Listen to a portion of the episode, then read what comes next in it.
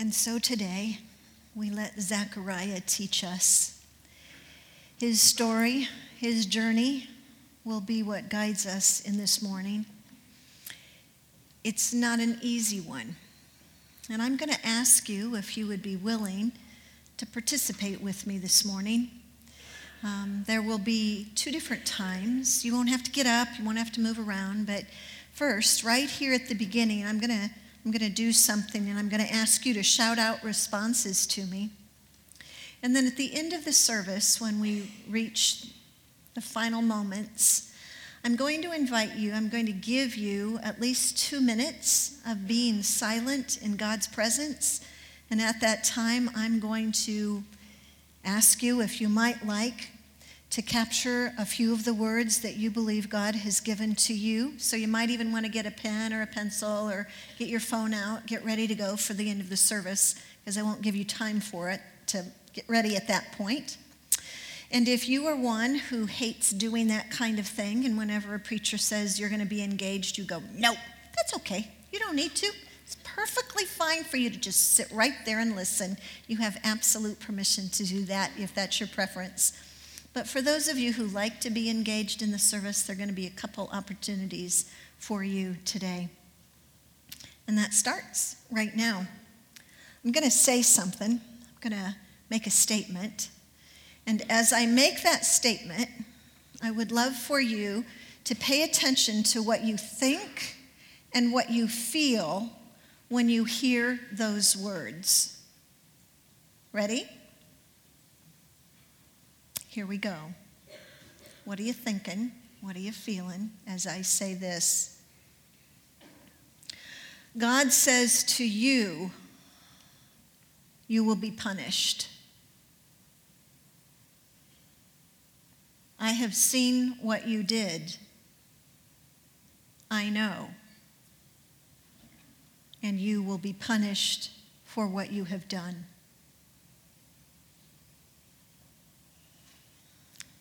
What do you think and feel when you hear that?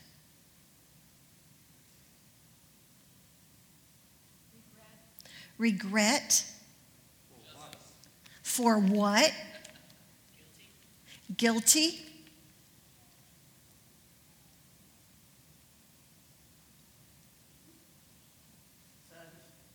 Sadness. Sadness.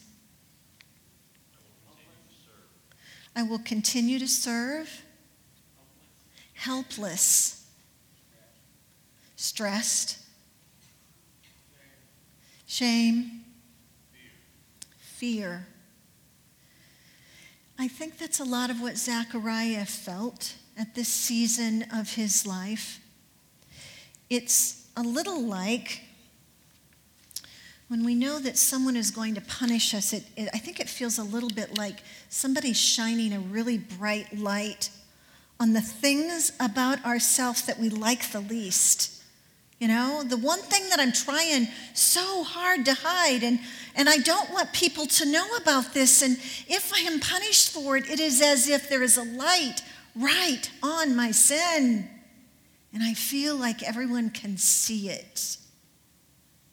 I think maybe Zechariah felt that way when he came out of the holy place.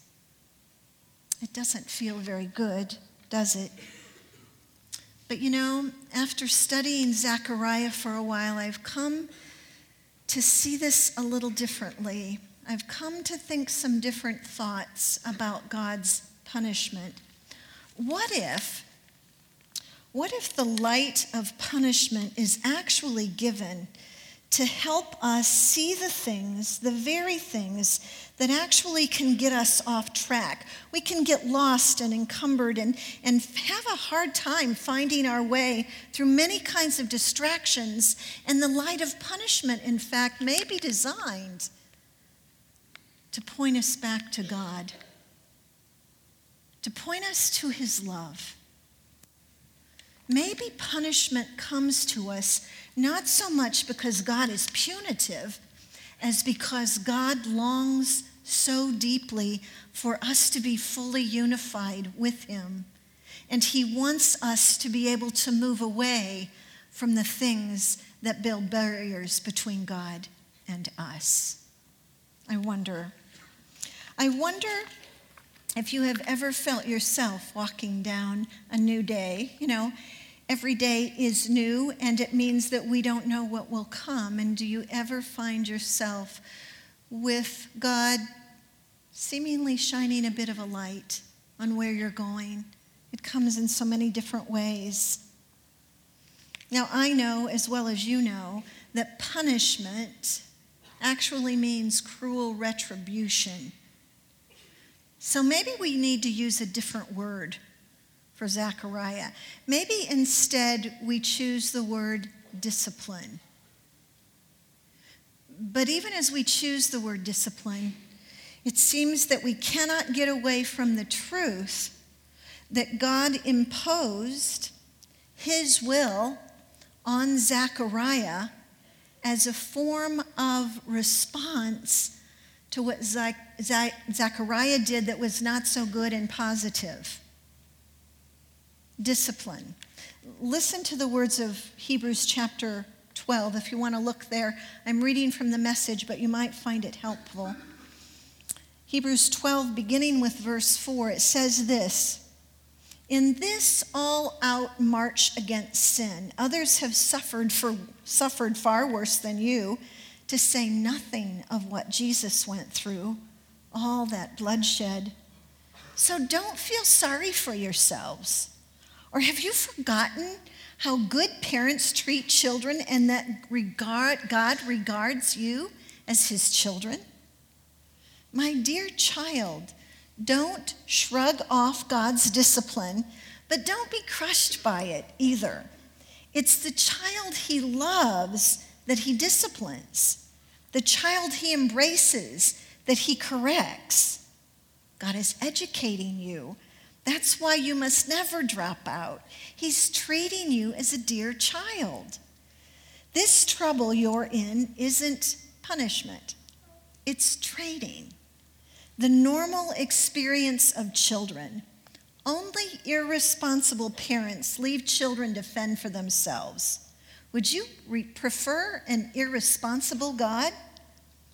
We respect our own parents for training and not spoiling us, so why not embrace God's training so that we can truly live?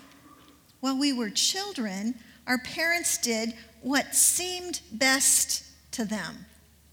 But God is doing what is best for us, training us to live God's holy best. At the time, discipline isn't much fun. It always feels like it's going against the grain, but later, of, later, of course, it pays off handsomely. For it's the well trained who find themselves mature in their relationship with God. Seriously?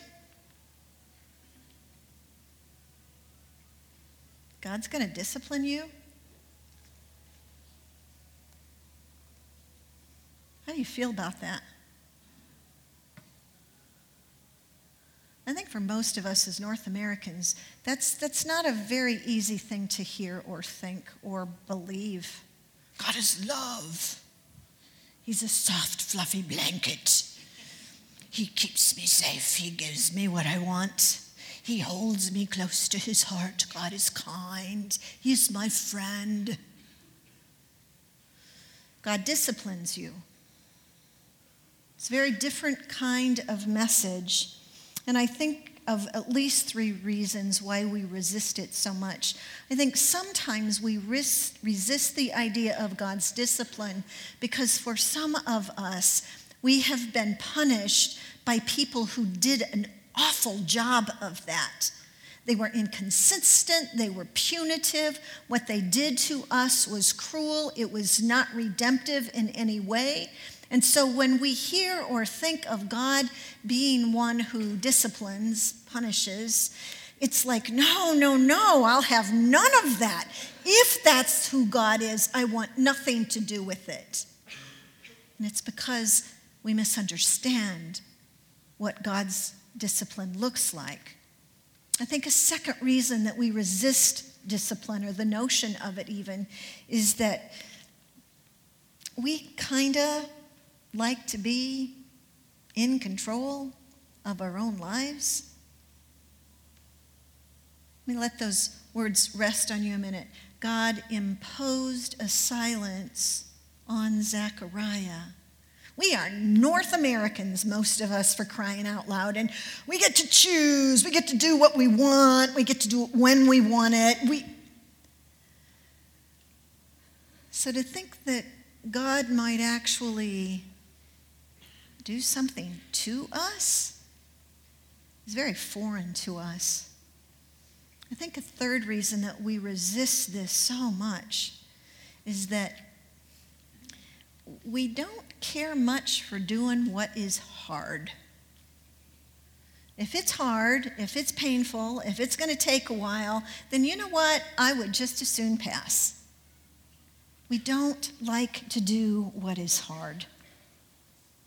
And so we push away the very notion that God might punish, discipline us. But as we look at the life of Zechariah, I don't know that we can get around this in any way. I think it's very clear that that's what happened. Zechariah was a holy, godly man. He and his wife Elizabeth had been years wanting and yet not receiving a child, and yet he stayed faithful to God. He walked closely with him. Everything about him seems to indicate that he truly was a wholehearted follower of God. And then he goes in to the holy place. And the angel comes and said this, makes this great declaration that they're going to have a child. And, and do you know, remember what he does? Do you remember what he says? Can we have that on the screen? Zechariah simply says, Nope, not the whole scripture, just, I'll just tell him. That's it. It's that. Put that on. That's what Zechariah does. He said, How can I be sure of this. And Gabriel says, Because you said that, you will not be able to speak for nine months. Seriously? This is absurd. Oh my goodness. Look throughout Scripture. For crying out loud, David, he had sex with another man's wife, and then he had the guy killed. He didn't get silenced for nine months. How about Moses? God says, Moses, be my mouth. Moses says, Oh, it's too hard. I can't do it. I'm not sure you'd be able to do it through me. So God says, Okay, I'll give you a helper.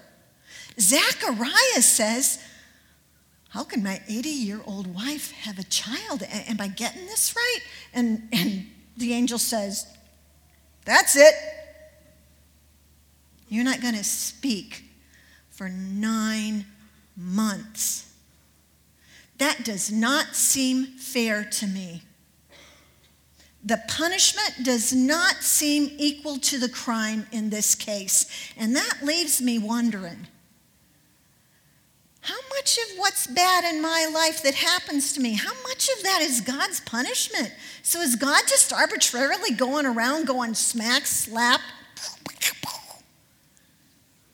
how about what happened around our globe in the last two weeks, three weeks? Is that God's punishment? I don't think so. I don't think punishment is an arbitrary act of God.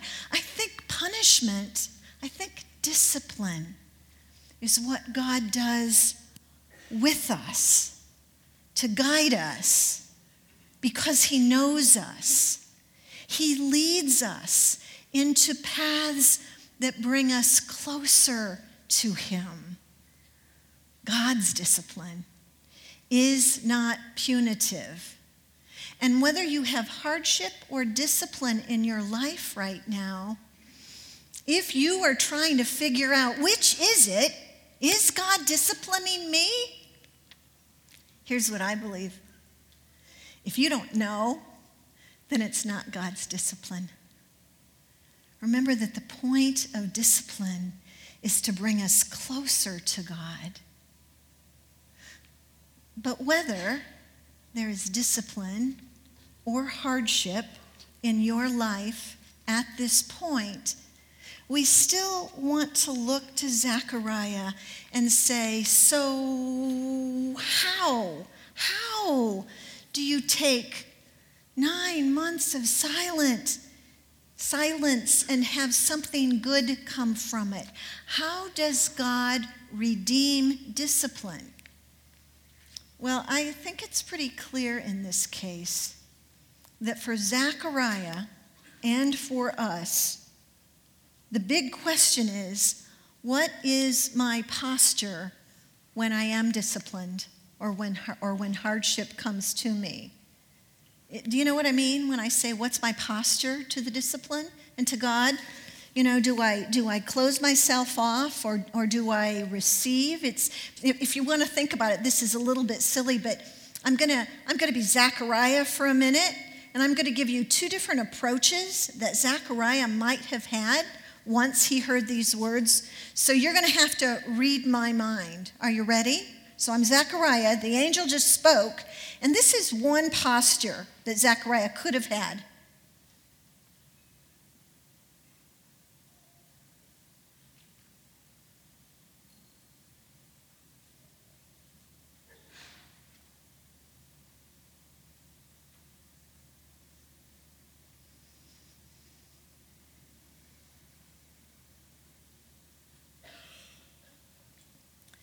That's one posture that would have been possible for him. This is another.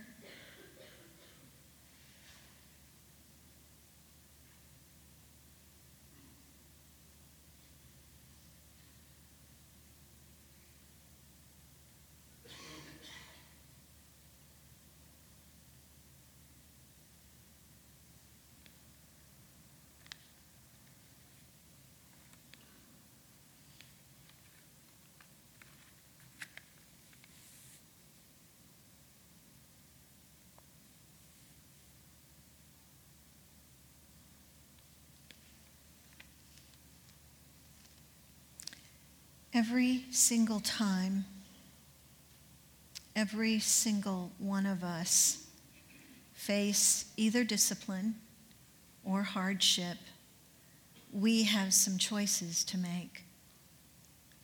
We make those choices moment by moment, day after day. We decide how we will think about the discipline we decide what will we say to others about the discipline. We decide how we will act in response to what may seem too much and too long for too little. How do you respond to God's discipline in your own life? We're going to turn for just a minute and then look at the very specific nature of the discipline that was given to Zechariah. It seems to me that when he was told that he could not speak for nine months, I think if I would be Zechariah, for me, that would carry with it a very large weight of shame. I think I would feel that if, if in my best moment, I would at least feel ashamed that God was disappointed in me, with me. So, why silence? Because here's what happens in silence. When we in silence bring our sense of shame to God, God shines the spotlight on that. And God reminds us that we are much loved and that his love for us is not dependent upon our perfection as his children. His discipline is not about separation between God and us. And in the silence, as we hear God's voice, the shame itself lifts because we understand who we are as his children, deeply, deeply loved by God. And what about the silence? Why silence itself? Well, I think you all know it, and so I'm not going to say anything new or profound right here. But I am going to say something hard. Without silence in our lives, it is virtually impossible for us to hear from God. The world is so busy, it is so loud. We are so busy, we are so loud. We either are talking or waiting impatiently for the moment that someone else will stop talking so that we can put our two cents in. And we do that with God as much as we do it with one another. Zechariah was given the gift of silence because I believe that Zechariah needed to learn to listen to God. You may be saying, Judy, I don't know how to do that. I, I don't, I don't get that. How, how do you sit in silence? I'm going to give you some really specific practical ideas, ways that you can begin to practice the discipline of silence without being disciplined with silence. For one, if you're a really active person, when you go out for a walk or a run, take the earbuds out don't go with anyone. Go on your own. And in the course of that walk or that run, say to God over and over again Father, I am listening. I want to hear from you. No list of requests, no telling you anything that I need or want or deserve. I am going to listen to you as I walk and run in your presence right now. If you have space, pick a spot in your space that is your listening spot. Maybe it's a chair, maybe it's by a window. And when you sit in that chair, what you do is listen to God. You break out the word, you sit in silence, and you listen to God. And some of you have young children, and you're going, Yeah, Judy, that's for another season of life. There is no silence in our home. What if? What if you would just begin to teach your children? The power of the discipline of silence and listening to God in that. What if all seven of you would gather around and the kids have crayons and, and sheets of paper, and every one of you have a spot on the carpet, and for two minutes, we're going to sit together in silence and we're going to try to hear from God. We're going to listen to God individually as a family. And when the two minutes or a minute and a half or 30 seconds is up, celebrate together. Celebrate the truth that God has been with you and that we can all learn to hear from Him more. And you know I'm going to give you one more. It wouldn't be me if I didn't, right? Some of you know. What am I going to say next? What's going to help you listen to God? Go on the prayer retreat. Prayer retreats are designed for this very thing to make the noise go away for a little bit, to give you 24 hours to be quiet in God's presence. It costs $78. It's February 5 and 6. If you can't afford it, we will get you a scholarship. If you know you can't go, pay for a scholarship for somebody else to go. But we, as a body of believers, need to pay attention to what God did to Zechariah. He forced him to listen. And Zechariah cooperated with God, and he did listen. How do I know that? I know that because when the time was over, when the baby was born. And then eight days later, I believe those must have been the longest days of the entire discipline. Because the angel said, When the baby is born, you will speak. And day one, he didn't speak. And day two, he didn't speak. And I think if I would have been Zechariah, I would have thought maybe I got it wrong. But on day eight, the elders came to circumcise and bless and name the child. And when they came, they wanted to name him Zechariah. And what did Elizabeth say? His name is John.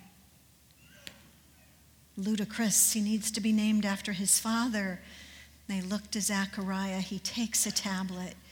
And he, at the end of nine months of punishment, discipline, writes these words of obedience His name is John.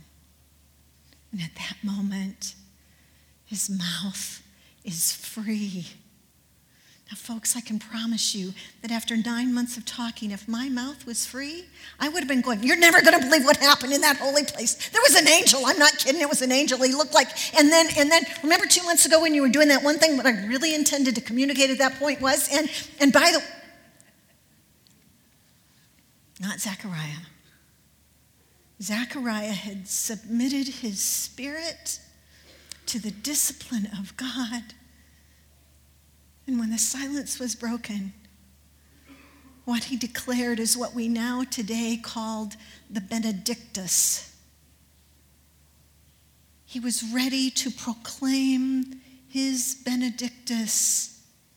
And those words had nothing to do with himself. They were words that gave glory to God that spoke what, what, of what was coming to the Israelite nation. Zechariah listened to God in his silence, in his discipline. And I have to tell you two things in particular that he said in his Benedictus. This from the man who was terrified when the angel showed up says, and God will enable us to serve Him without fear. And Zechariah, the man who was disciplined for nine months, says, Because of the tender mercy of our God. Zechariah's discipline changed him.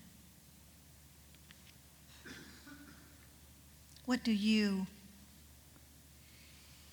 say about God when the punishment seems too strong and too long? What is your Benedictus?